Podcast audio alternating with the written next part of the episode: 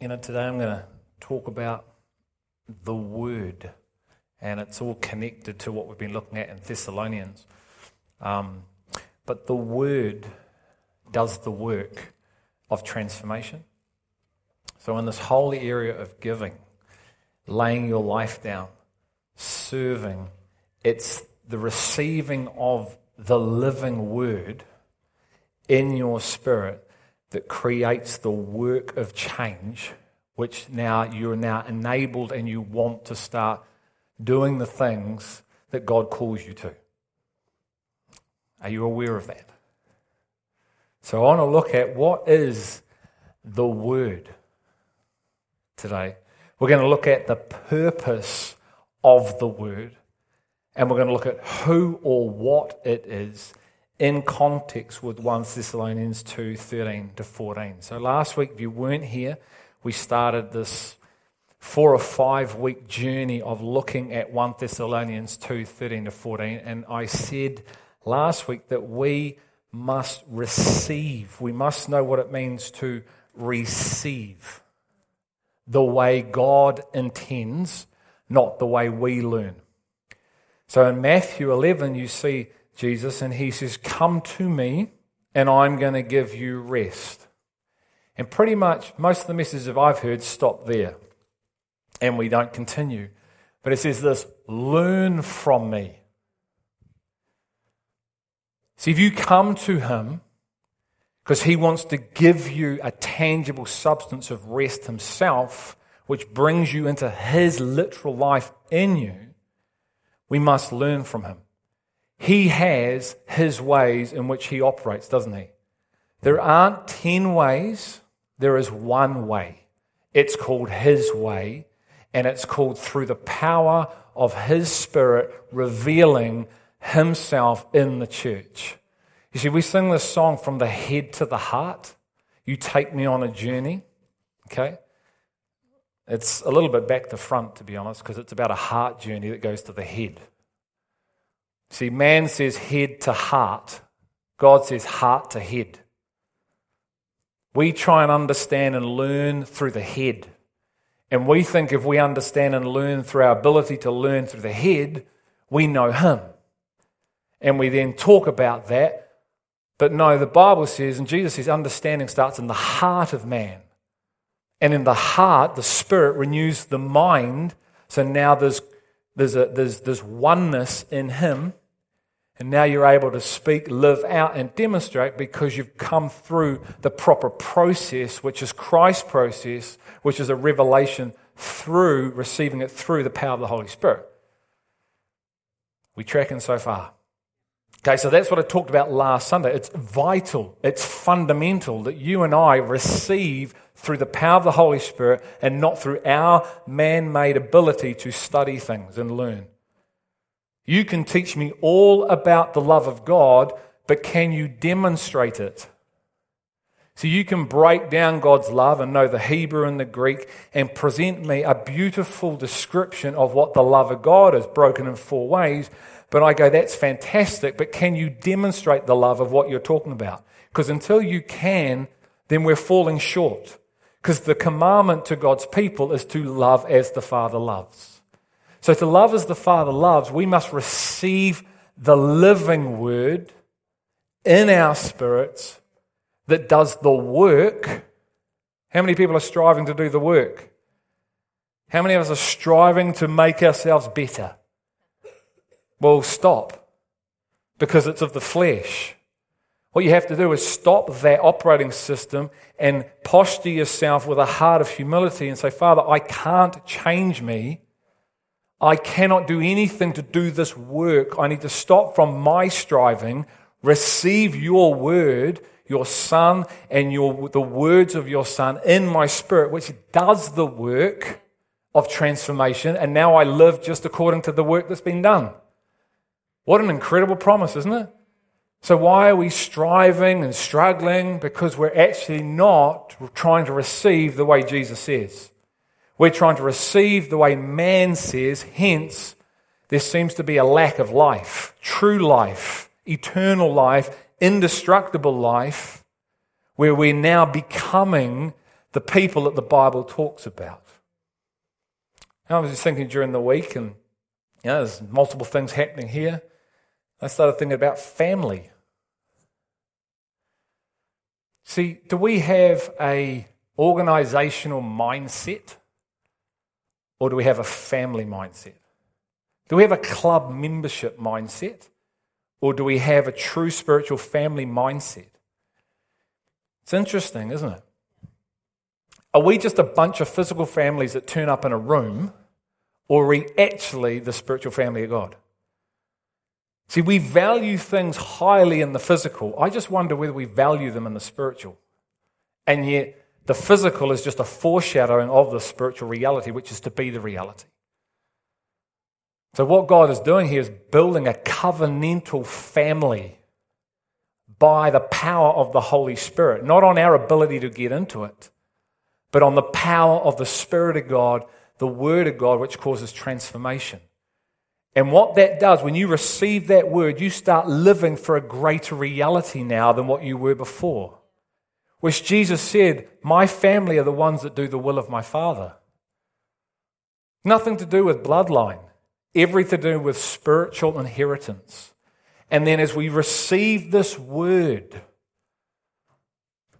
this living substance that's creative, dynamic, powerful, that's active, sharper than any double edged sword you can find on the planet.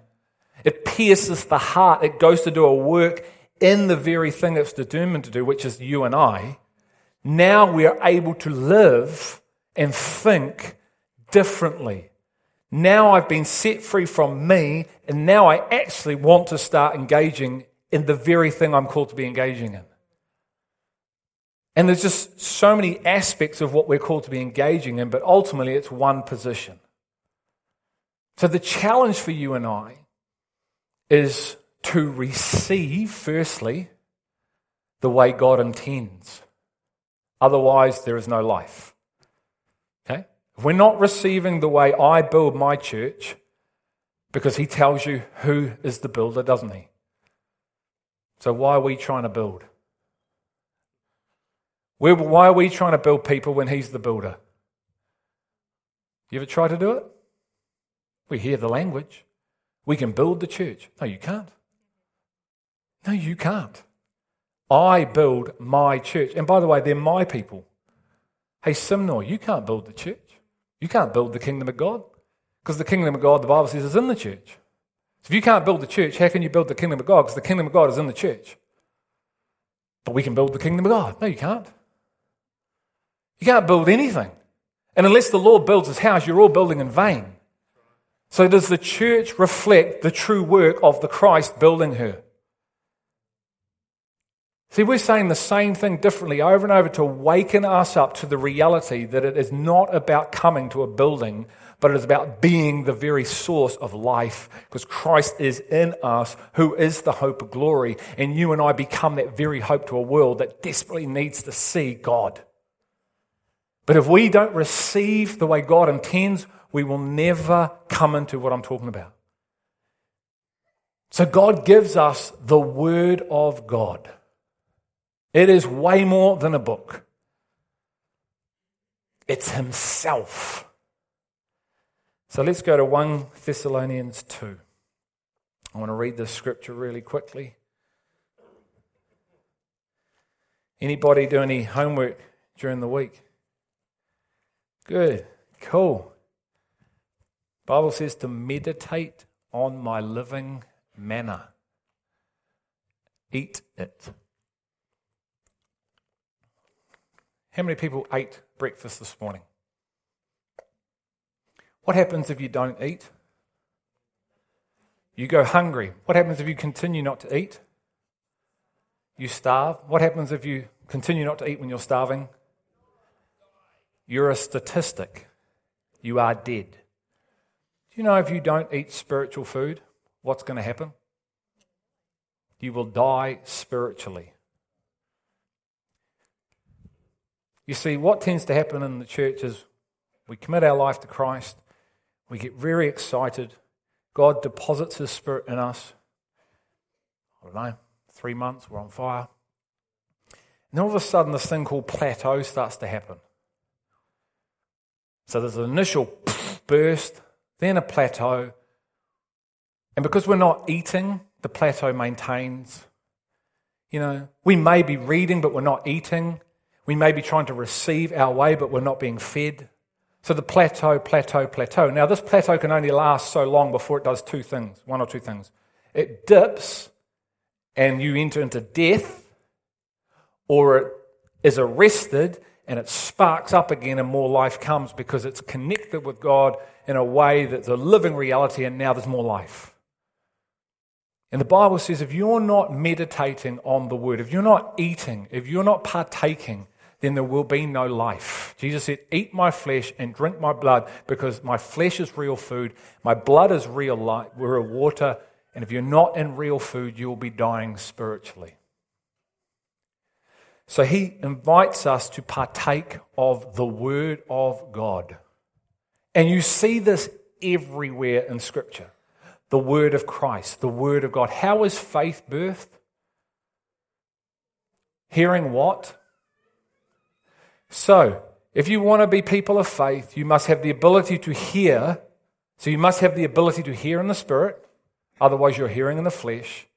And you must have the ability to hear the Word of Christ which means you must know what the word of Christ is because you're supposed to hear it. So faith is birth. And faith is the assurance of what you hope for and the conviction of things you can't see. So Noah built an ark on things that were unseen but that were spoken to him by God, and by faith he activated, and there's the physical reality of a boat that saved eight people, and everyone else perished. So if you're not eating, you're perishing. The Bible says that in the last days, most people's love will grow cold. I'm seeing it now. It's happening now. We are in the last days because the last days started 2,000 years ago. We all think they're coming. They started 2,000 years ago. In the last days, the Holy Spirit will be poured out. It's happened. Are we asleep? So, God, in His beauty, in His majesty, gives us Himself, the Word of God, and the words of God for our food source to receive by revelation, because He's given us the Holy Spirit to lead us into this food source, hasn't He? So we can eat and grow healthy and strong in pillars of peace, love, joy, rest. Come to me and I will give you rest. Learn from me and you're going to have my reality. You're going to have my life because I build my church and on the revelation of the church I build, the gates of Hades do not overpower them. The gates of Hades do not overpower the people who are being built by Jesus Christ. The people of Jesus Christ push back the gates of Hades and just keep walking. Go, what's your problem? Smith Wigglesworth, when he woke up in the middle of the night to see the Satan at the end of his bed, said, Oh, it's just you again, laughed and went back to sleep. Why? Because the man knows who God is and he knew who he was in Christ and he was living that reality out. See, if Christianity is not a demonstration, then I don't know what it is. It's not a theory, it's not a theoretical thing, it's the demonstration of Christ's life in the church. That's what Christianity is all about. When you invited them into your life, that's what you signed up for. We all signed up to get messed with. Did you know that? You went, God, come and mess with me. I'm up for messing with. I didn't realize what I signed up for. Now, probably because you heard half the gospel message that went something like this Jesus will make your life really good. Give him your life, you'll have to worry about it, he'll bless you your cotton socks off. That's what's being pumped out. That's not the gospel message. The gospel message come to Jesus Christ. It'll cost you everything, but you'll find everything, and you'll have to give your whole life away if you want fullness of life. Anybody want to sign up for that? Ah, yeah, not today. Come see me tomorrow. You see, so God gives us His Son, His Word, for us to partake of. And here we see in Thessalonians these men that said this, for this reason, 1 Thessalonians 13, 2.13, 1 Thessalonians 2.13, for this reason, we also constantly thank God, this is Paul, that when you received the word of God, which you heard, how does faith come? Hearing. The what? The word, which you must receive of God, not of man, of God, which you heard from us. you accepted it, the word of God that came, not as the word of men, but for what it really is, the word of God. See, if I'm not speaking the word of God, go home. And I'll go home. I'm not here. I shouldn't be here to speak my version of this. I should only be speaking the word of God. Why? Because it's the only chance we've got at eating the word of God. If I'm just spouting out what I think, it's a waste of time. We've just wasted an hour. Complete waste of time. If I'm not speaking the word of God. If you're not hearing the word of God, then you're going to hear from the flesh, which means you'll hear your version of the word of God, which will probably confuse you and send you in multiple directions, but not the right direction. And here we see this beautiful picture of these men Paul and his men that speak, and the Thessalonian church that actually understood and were moving and living in the Spirit because they could hear the word coming out of a man and knew it was God's word. They accepted it, received it the way you're supposed to receive it. And what did it do? Oh, it says, which also performs its work in you who believe. So the word of God, when it is received, because it is heard, when it is accepted, and when it comes into a person, it performs a work. Did I just say before the word of God does the work of transformation? So if we're not being transformed, we're probably not actually hearing the word of God, which means we're not receiving the word of God. We're probably receiving the word of man because there's no change. And then it says, then to all those who believe. And belief or believe is not a casual belief like I believe the earth is round or flat or whatever. I believe in heaven and hell. Belief is a deep rooted living conviction of what you've heard. See, this is all in the spirit, which is happening right now, but we're all in the flesh. So here's the challenge. Do you and I have a faith that sees what's really going on and is living for what's really going on on the earth? Or are we blind, walking around living for our lives and really completely unaware of what's really happening? You can be if you're not receiving, believing, accepting, hearing. Why, Greg? Because the ultimate position of this is a life demonstrated. Can you see how serious this is? It's deadly serious. And every one of our judgments is riding on it. But we can live our lives completely and utterly caught up in the man made institution, what we call church, and completely miss the whole thing. And you can go, but I turned up every week. I tithed. I went on mission to another nation. I was on mission in my nation. I did all these things. I helped out. I was on the music team. And Jesus can look at you and go, I don't have a clue who you are. Why? Because the Bible tells you that those people were not doing the will of God. Why?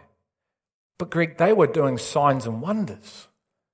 They were casting out demons. Isn't that the will of God? Well, it can't be because those people were doing it and they heard, I don't know you, because it's only those who do the will of God enter into this reality. It's interesting, isn't it? When we're taught the will of God is laying hands on sick and doing all those things, those are the works of God. The will of God is you would enter into a process called sanctification.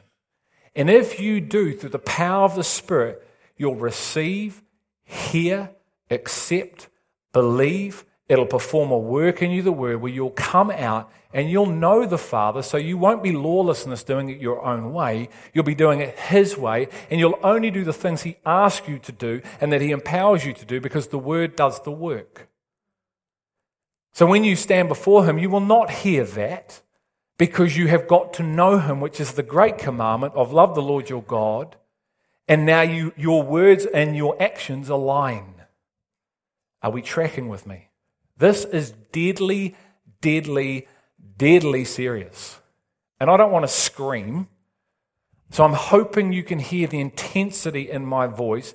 This is as serious as a child being on the road and a bus is coming and the parent is looking and the parent is screaming to the kid, get off the road. But the kid's like, whatever, I don't know, the bus is coming, I'm all good, ha, whatever, playing with my ball. And the parent's going, get off. But the child can't hear the parent because the parent's inside the house and the child is completely unaware, so the child is can continue to play on the road. And the bus is coming. And the bus is coming. And the bus is about to take the child out. And it may. This is how deadly serious we are here about the truth and the life that we're called to come into. And if we're in Christ, there's no fear and there's no condemnation. Because when you're in Christ, there is conviction, but there's no condemnation. Even if I'm trying to condemn you and you're in Christ, there is no condemnation. So if I actually want to try and condemn you all by the truth, I can't if you're in Christ because there is no condemnation in Christ. You'll hear it and go, Greg, you fool, you're an idiot, and you'll laugh at me.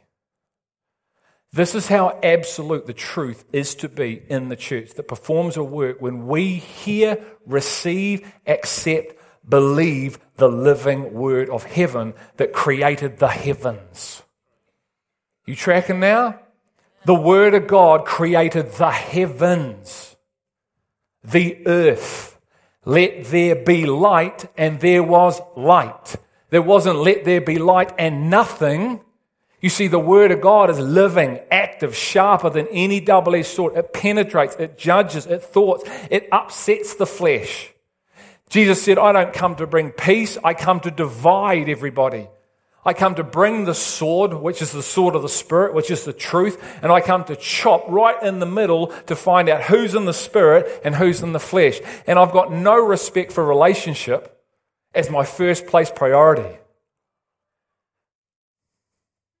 Because I'm looking for my people who are of the Spirit, who understand of the Spirit. I'm looking for my bride. You're all in my family, but will you be my possession? Will you be my bride? Will you love like I love? Will you be like me? Will you actually get on the process and be conformed into my image? For that is what it is all about.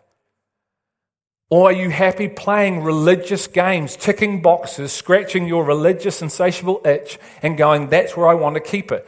You determine your outcome. For what you sow, you reap. So if you sow sparingly, you will reap sparingly. If you sow generously, you will reap generously.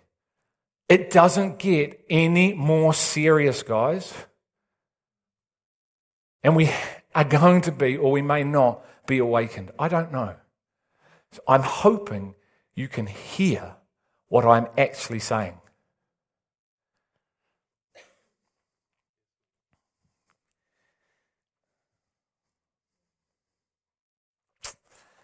Listen to these. I'm just going to read some of this out. What is the purpose? If we look at the, the purpose of the Word of God, is it a handbook on how to live? Well, a little bit. I heard this cool thing, but at the same time, it's not that cool when I was in Fiji. And the guy said, The Bible, this is what the Bible means basic instruction before leaving earth. And that's cool, but you know, at the end of the day, it's, just, it's, it's actually way more than that. Because if it's just an instruction booklet of how to's, then that's how I'm going to live. Show me the how to, Vera, of how I do this thing. How do I, how do, I do Christianity? Have you ever tried to figure out how you be a person and need a manual for being a person? Like, how do I do a person? Wrong connotations there, isn't it? How do I just be? But this is a handbook, it's a guideline. It, it, it makes sure that I'm a good boy.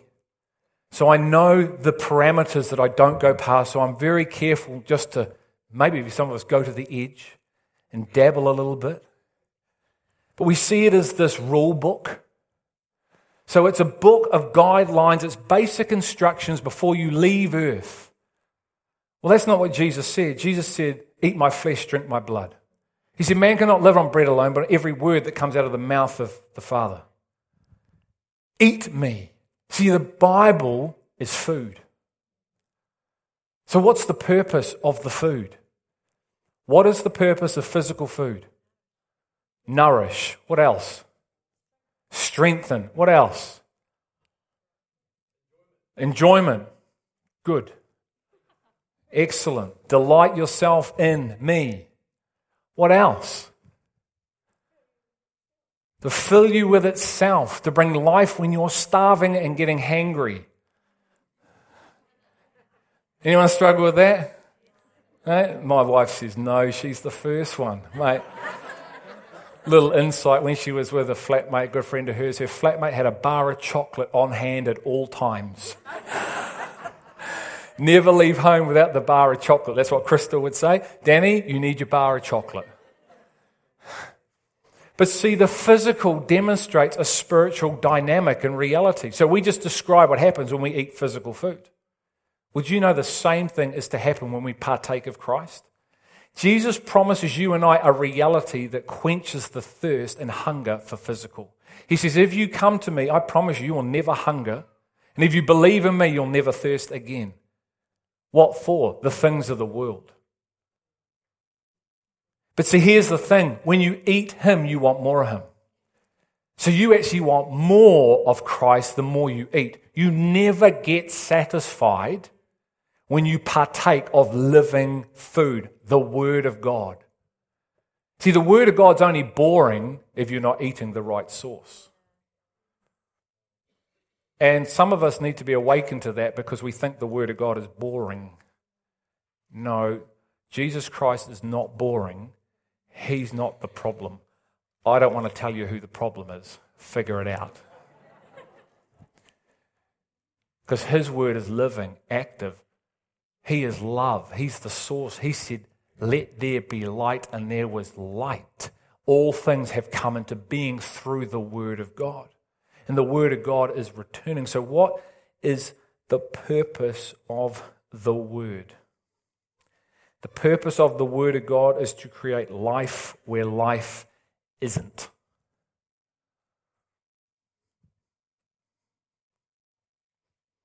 It's amazing, eh? Ladies who've been pregnant, had a baby. There was no life, and then there came life. Through the created order. No life. There was an interaction of intimacy, and life came, and then a life inside a life that has its, then its own life.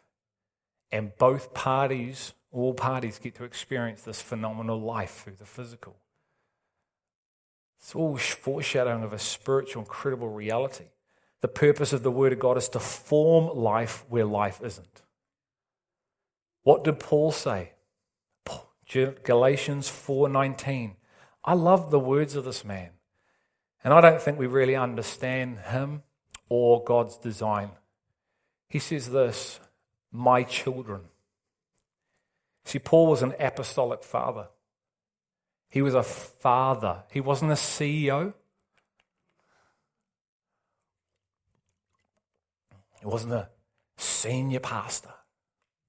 He was a father. You know what you have? You have a lot of tutors. You have a lot of leaders. What you don't have is apostolic fathers who actually love you unconditionally and at times will tell you what you don't want to hear. This is Paul.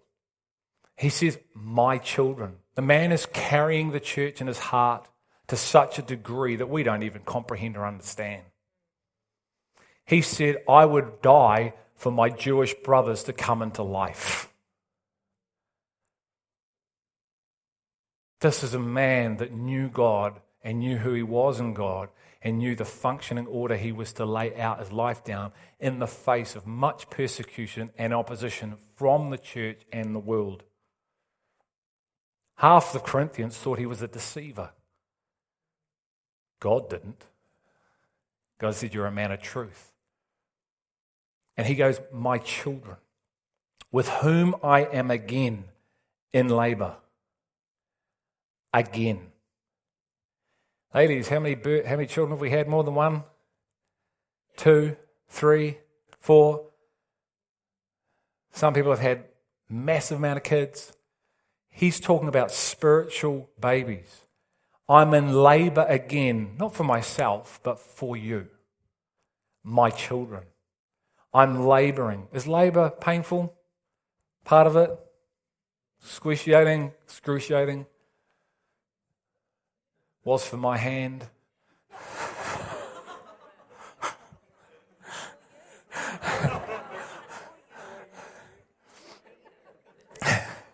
Where's my South African brother over there?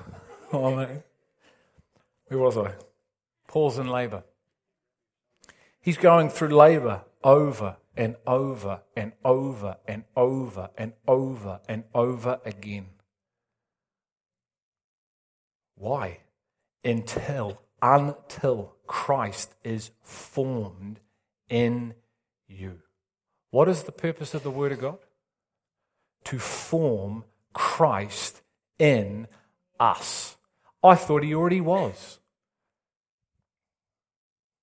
Yes and no.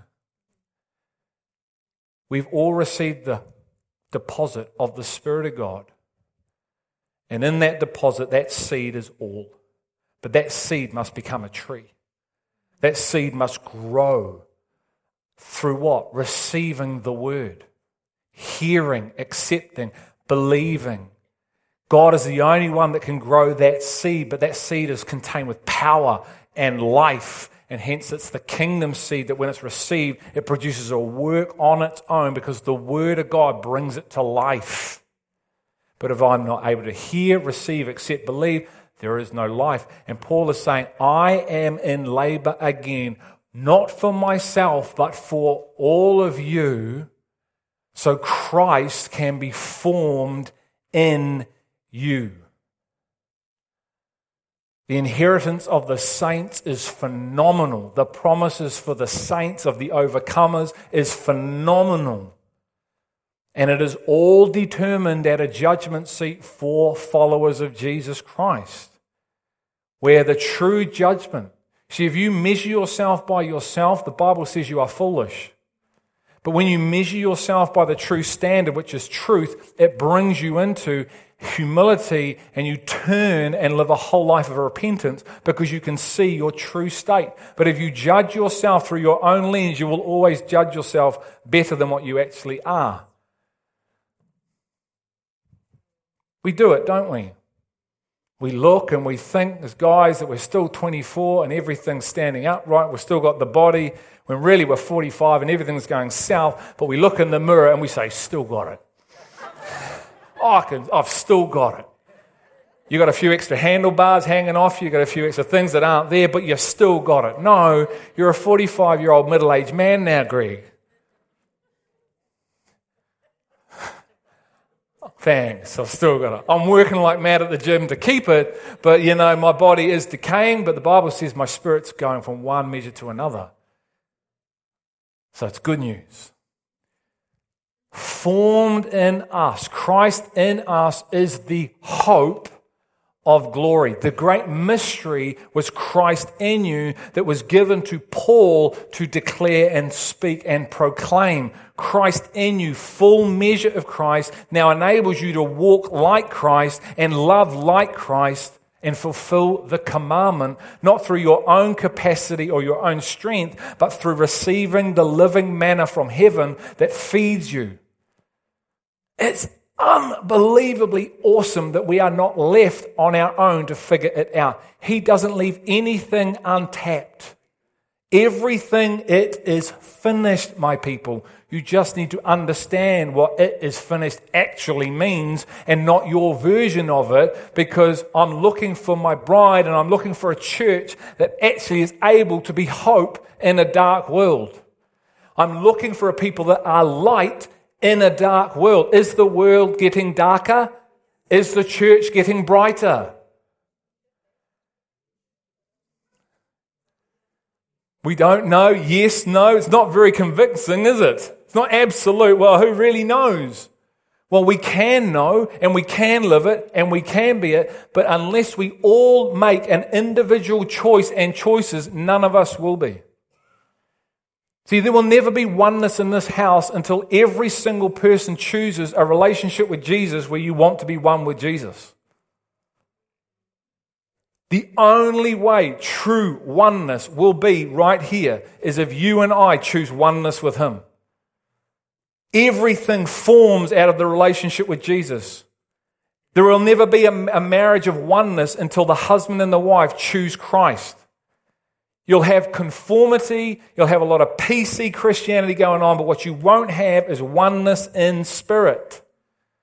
You'll have a whole lot of man made version of something that's supposed to be the two becoming one. You will never have it in your children, in your physical family, until all those people are one with Christ.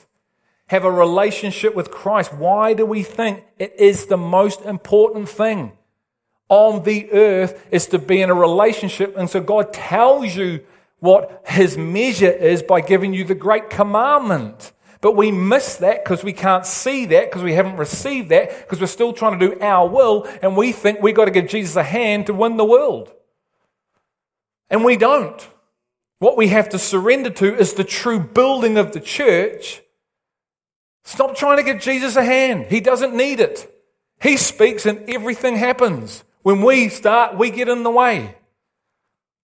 So you need to know who He is and who you are in Him and be submitted to that and allow the true formation to happen in you. So when He says, Greg, I want you to go there, you hear His voice, you know His voice, and then you're actually fulfilling a deed by faith. Well done. That is what justifies you, James. See, we all have to die to a bit of self that still lives in us that we don't even know exists.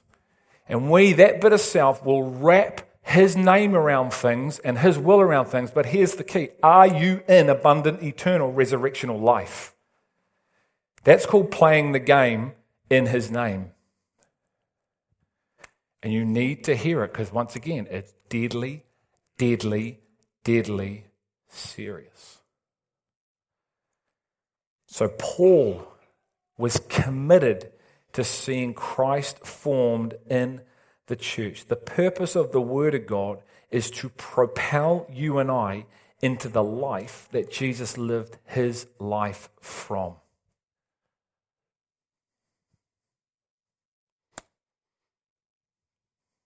Thanks, Tess. See, I, know that these messages are going to, that's what they're supposed to do. They're supposed to do this.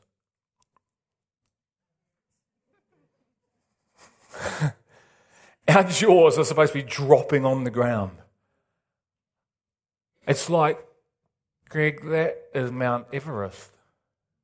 And I ain't trained for climbing that sucker. I'll be lucky if I get 30 feet up the mountain before I'm heaving and. so you're talking about Mount Everest. I'm going, yeah, it's the Word of God. I'm talking about God because God created Mount Everest. It's a blip on his radar. This is how big he is.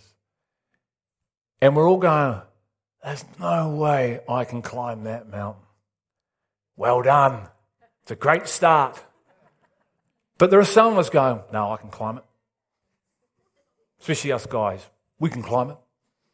Come on, come on, we're men. We can climb it. Come on, Nick. You wuss. Come on. It's, we can climb this. We can do this. We can do this. We can do this. We're going to strive. We're going to support one another. We're going to do this and we're going to do it. Okay? You guys go. Good luck. We'll see how you get on. And then the Spirit comes along and says, you know, you're never going to be able to climb that without me. And it'll be my power and my strength that will actually elevate you up this mountain. And you'll be walking like that and you'll be in so much rest and you'll pass Greg and Nick, who only made it 100 meters. And they're dead. They froze on the mountain because they were so determined, but they wouldn't let go of themselves. They wouldn't let go of themselves because they knew they could do it. They could do it because we've got Jesus and we can do it. And that's what the Bible says. In Christ, I can do all things who strengthens me. Yeah, you miss the bit. In all things who strengthens me. Not in your strength. You see, we twist that to make it suit ourselves. Because why? I want to be Superman. I want to fly around the world. And those people are soaring why? Because they're receiving, as in their journey, they're just receiving this word. Their food source comes from eagles that just happen to sit on the ledge when you're 10,000 feet up with a McDonald's burger in their mouth. or a paleo burger. Trying to maintain this vessel. Ain't going to do it through McDonald's, it's through paleo. Full foods. Watch the sugar.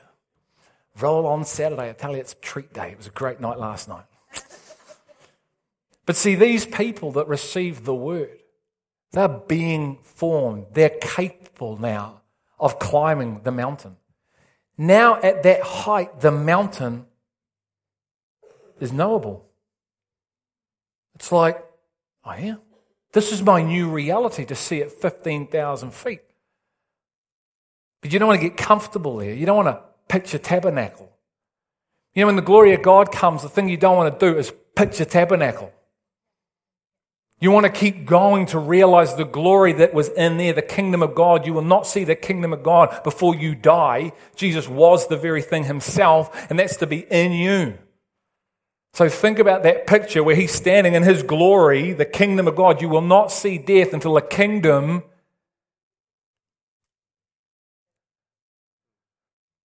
the word of God in Ephesians 3:21 the glory of God in the church.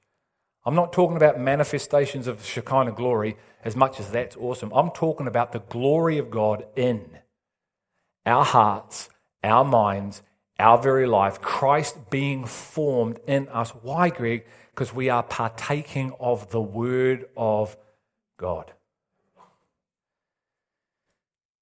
1 Thessalonians 2:13 the word of God which also read it with me performs its work where? To you or in you? In you who who have a deep rooted conviction in what they just heard. So, do you believe what I just said in the last 33 plus minutes? Thank you. This lady's been coming two weeks and she's not in her head. I don't know her. I don't know where she's at, but she's not in her head. It's interesting, isn't it? See, here's where the tension all lies. And this, we need to go to this line. If we want to be in truth, we've got to go to the line that's going to press every button of flesh that exists. Every button has to be pushed because that very button is preventing you from life. See, what would have happened when Jesus turned up and he said, I've come to divide? I'm going to take my sword and I'm going to chop it right down here. And sorry, I know Rick and Jeanette are married, but today, you know what? I've been, I'm just using an example. Okay? I see the real reality, and Rick, you're in the spirit, and Jeanette, you're not. His heart's not to break up marriages, is it? What is he saying? Because his words are spirit and life. Can you hear the words Jesus is saying? Or have you now got your version thinking Jesus is into breaking up relationships? When Jesus says, if you love one another more than me, you're not worthy and you must hate your own life, can you hear what Jesus is saying? Because he's not saying you have to hate yourself. Are we in the Spirit that we can hear the words of the Spirit? Otherwise, you're going to hear the words taught by human wisdom and go the opposite way to the way you should have gone. So Jesus comes and he goes, Right, I got a sword, I am it, and I come to bring peace, but not peace. you need to understand that. One minute he wants to bring peace, now he's bringing division. What's he doing? Well, if you know him, you'll know. So he goes, Shabunk. This half of the room consecrated themselves unto me. You're my possession. You became the very people you were supposed to be. Well done. This half of the room that I'm in, yeah, not so. You're still my family, but you live for yourselves. See, when you don't love with all your heart, you love yourself. And when you love yourself, you live for yourself. And then you lead yourself. And then you try and do everything your own way. And you wonder why you're not in life. No, because you didn't start at the right point. And you may have been sold a lie right at the beginning about what Christianity was and how you come into it. But there's only one way, and it's through revelation. And Jesus said, This is a great way, God, that you would hide my ways and your ways from the intelligent and the wise. Matthew 11, 22 or 23. And that only through revelation, the Father is the only one who knows the Son, the Son is the only one who knows the Father, and to whom the Son wills to reveal the Father. Now come to me. Come to me like a child because you understand the only way into this is like a child. Because if you don't enter like a child, you will not enter the kingdom of God, which is a spiritual dimension of reality in your heart and mind. And if you approach me as a child, and we all know what that means because we're physical, and we've, if we've had kids, you understand it's all foreshadowing. It's all a foreshadow. It's to point you to the real deal not to get you stuck in the physical. Everything in the physical is a means towards an end. But what we do is we get stuck and think it's only about the physical. It's never been about the physical as a first place priority in God's heart. And if we don't understand this, we'll be blind and deaf and not come into the reality. You've got to capture this. Once again, it is deadly, deadly, deadly serious to your spiritual growth. You will die if you don't catch this. The life is for us, it's just whether we're partaking of the real thing. And so he says, Now you understand this, come to me like a child, because I've confused it from the wise and the intelligent, man's ways, and you will receive life. I'm in so much life, I can't contain it. I've had to write a book about it so I don't blow up. Literally, I'm not, I'm literally, I have to release it, otherwise I'm going to explode. You ask Mel and Kirk and everyone that's with me, oh, shut up. I'm trying not to speak. I say, help me not to speak. And they say something, and something inside me. I was with Rochelle the other week, and stuff that I'd never seen before just comes straight out of my spirit about the woman who's a Canaanite woman, who's, un- Jesus says, she says, but even the dogs eat from their table. And I'm speaking stuff, and it is not and never been here. And it's coming straight out of my spirit. And I'm hearing it going, that is really good. I've got to write that down. That's a series. That's more living manna that bypassed my intellect and came straight out of my spirit, which then my intellect heard and went, That is brilliant. And that didn't come from you, Simnor, because you're not that smart. No, Lord, I know it didn't. It just came as my spirit by faith released something that was sitting there that I didn't even know was there. I'm in so much rest and freedom, it's phenomenal. I care, but I do not carry. And I was carrying this place for years, carrying it. So it was burdening me. Till God went, Greg, what are you doing? I build my church. Let me show you that through the revelation of my spirit. Boom. What's that? That's how I do it. This is how you've been doing it. That looks good. You think? Yeah. And then we activate this, and then all hell breaks loose. Why? Because everybody wanted that model. Because no one can see that model. What's faith again? The ability to see the unseen. How do you get that? Because the Holy Spirit grabs you because you're interested in what God is and who He is and what He wants, and you love Him, and you can hear His voice when He says, Hey, Simnor, come for a walk. Come follow me. Where are we going? You don't want to know. What's going to cost? Oh, pretty much the way you think a lot of it's done. Do you want to go? Yep. You go on a journey. From the heart to the head, not the head to the heart. You found a love in the open field, in the abundance of God.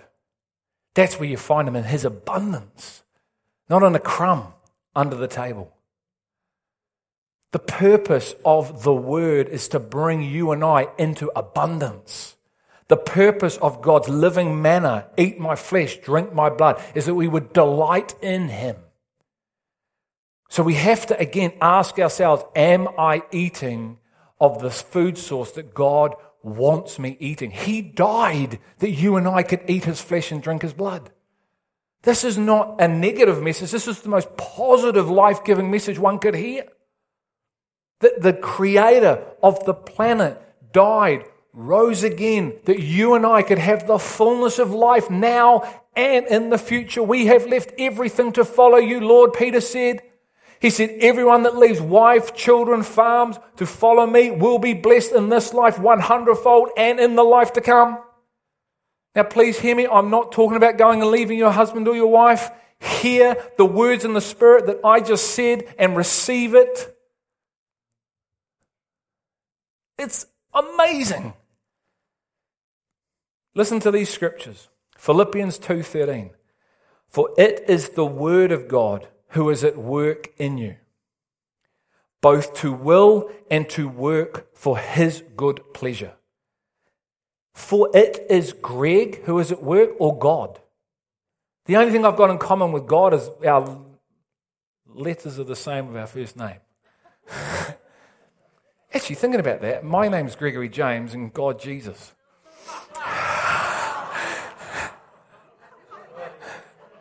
I could go with that one, couldn't I? GJ. I wonder what his surname is in the Hebrew. I wonder it begins with S. All right, moving on.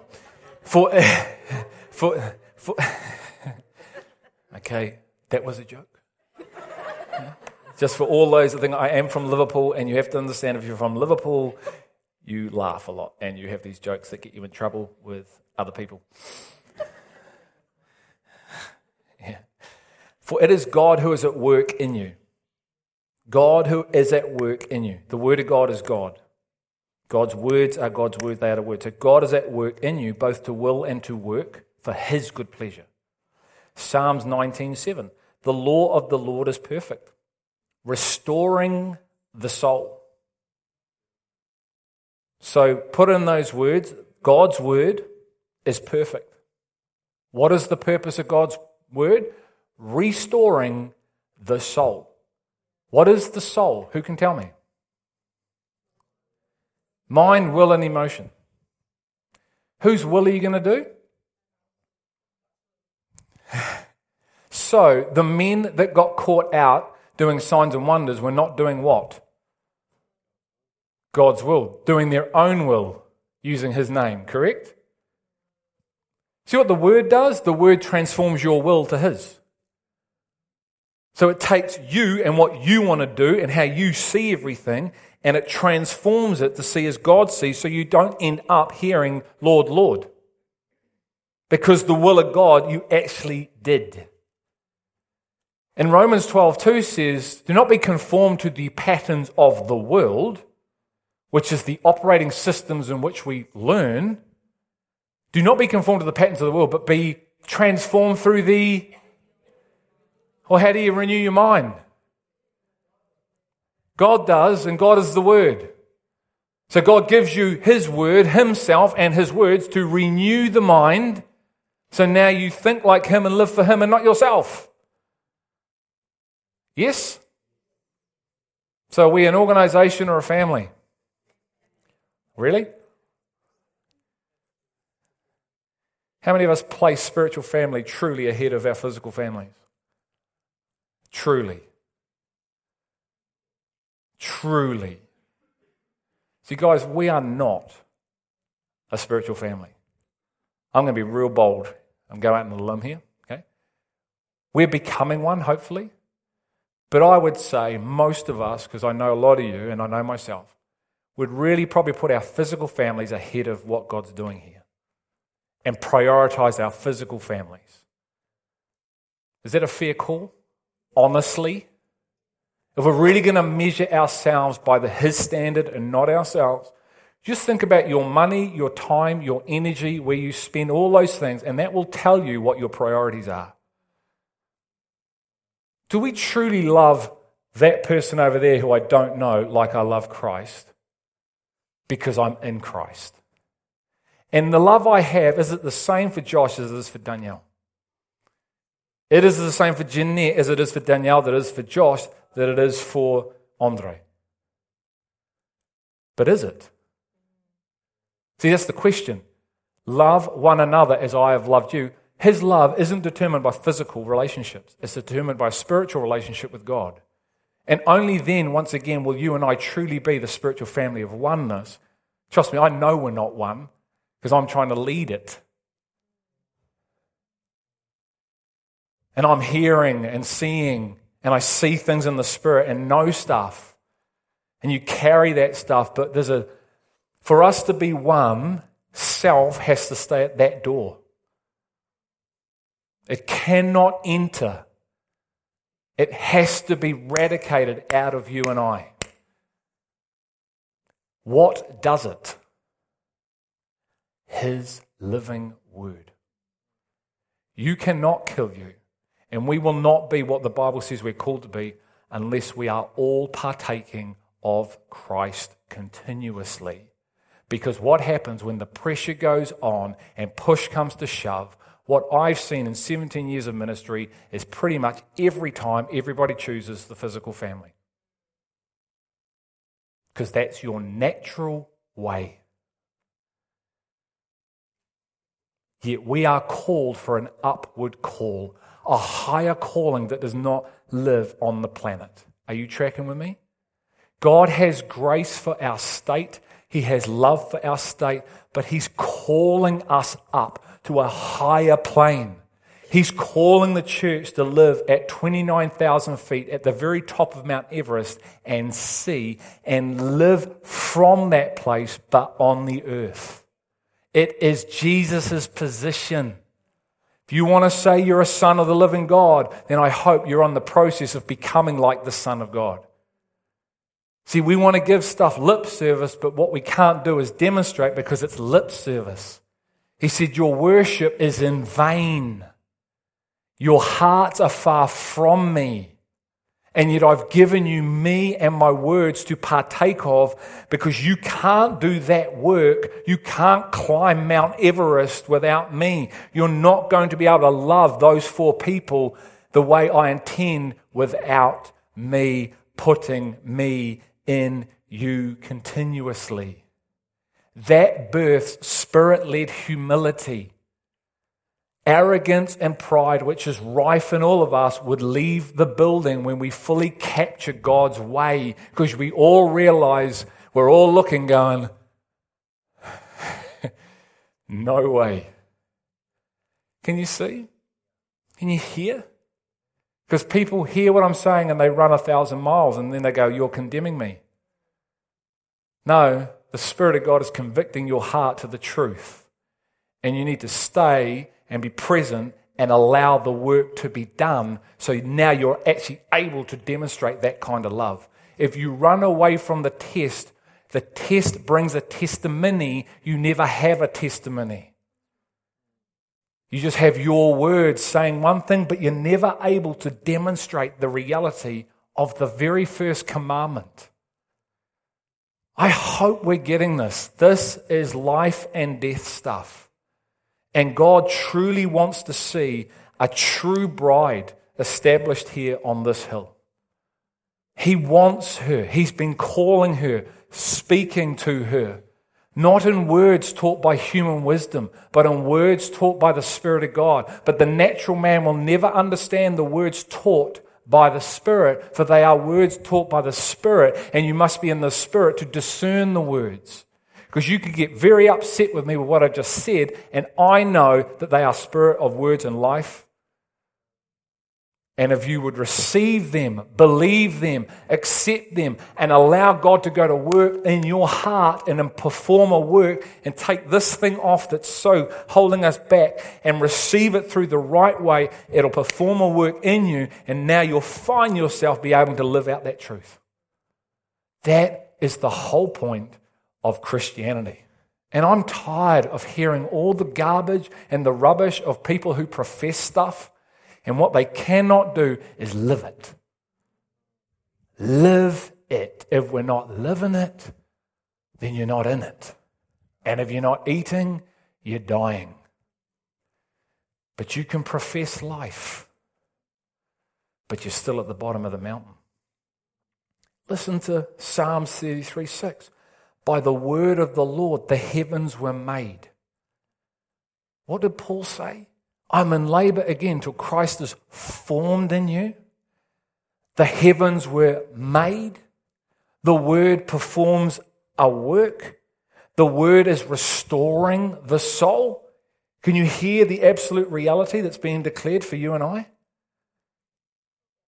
Hebrews 11:3 By faith we understand that the worlds were prepared by the word of God.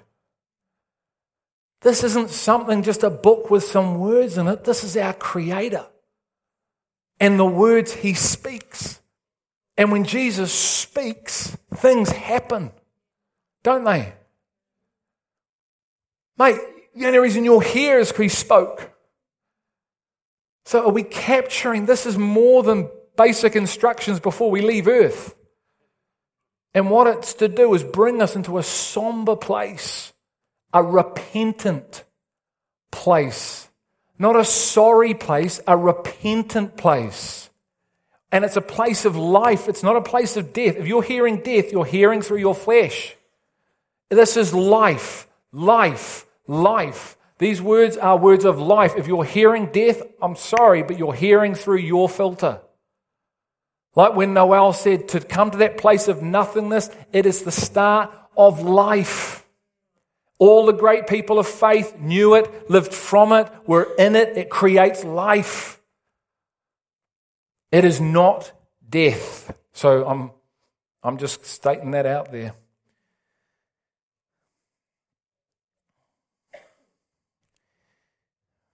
And I've got I think I've said enough.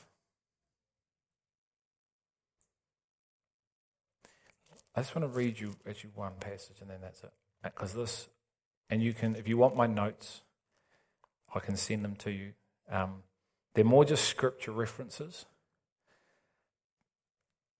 Deuteronomy 8 1 to 3 is massive. But listen to this from Revelation 19 11 to 16.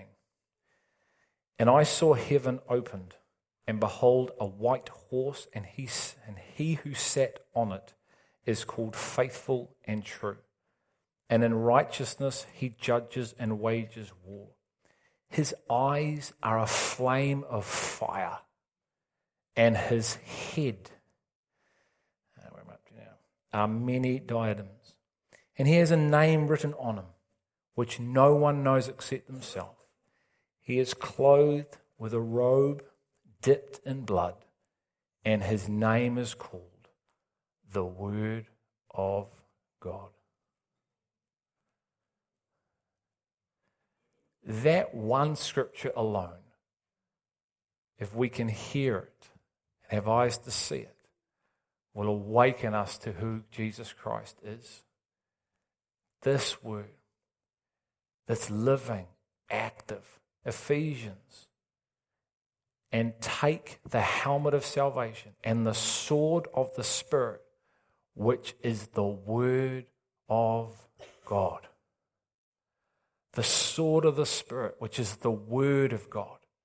For the Word is living and active, sharper than a double edged sword, able to penetrate and judge the thoughts and attitudes of what? Man's heart.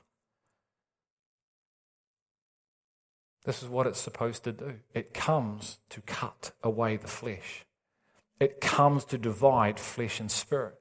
The Word of God comes to cut and perform a work in all those who can receive and all those who can hear the Word, who will accept it and believe it for what it is. Not Greg Simnor's words, but like the scripture said, they believed the words that were coming out of the man as the Word of God. Do you and I today? At the end of the day, all I've got is that you would trust me. That when I say I'm not speaking anything but what He has revealed to me, you trust it. And if you will, I know because I know, and I made that commitment to Him, but that's between me and Him, and you have to trust me that what I'm saying is true. That's a big ask for a lot of people. So, but I know me and Him, and I stand before Him saying, What I'm saying, I know is revealed. Hence, I'm not saying anything that's not from now on in. And I've seen it propel and I've seen it attract, and it's still doing it. I've seen people not understand for five, six years and decide it's time to move on because they have not heard what is being said and they have not been interested in going after what is being said because they have got their theology all worked out. And it's fine with me. And God says, Well, Greg, I build the church. It's not on you. All you need to do is communicate what I'm saying and leave it up to me. And that's what caused so much rest. Because I thought I had to run around trying to help everybody understand stuff. Yeah, what are you doing? This is a spiritual reality. People need to be in with me. And if they're on with me, man, you got no you got no chance. They don't know me, they're not going to hear anything. It's deadly, deadly, deadly serious. And he's looking. He's going, I wonder if these people really love me and really want me. Or do they want their own lives more? He's still going to love you and me if that's our choice. But I just don't want any of us, while you're under my watch, if you want, or you've been brought here and, and, and maybe you are my sheep and maybe you're not. But while you're here, I'm going to be a shepherd that speaks you the truth. Because I don't want any of you to hear, you know what? You were really third cousin Bob that lived in Australia who we never met. You're in my family, but you lived on the other side of the world. Your name's Bob. Bible says that God knows the haughty from afar. So he knows us, but are we humble or prideful? Because the haughty he knows, but they're from afar. And I don't want anyone could say to me, Greg, why didn't you tell me the stuff you knew? So I got to preach because if I don't, then I'm in direct disobedience to him. And you're not judging me, he is. so we're stuck together for as long as we are a family. But if we're a membership gym club, then you're probably going to go find another CEO who'll tell you what you want.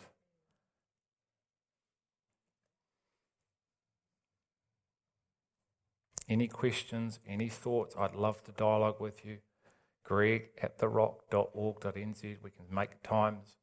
If the elders, you want to chat with the elders, because as Paul said at the business meeting, this is one message that comes from the eldership. This isn't just Greg, this is the eldership speaking. I just happen to do a bit more speaking because I've got a bigger mouth.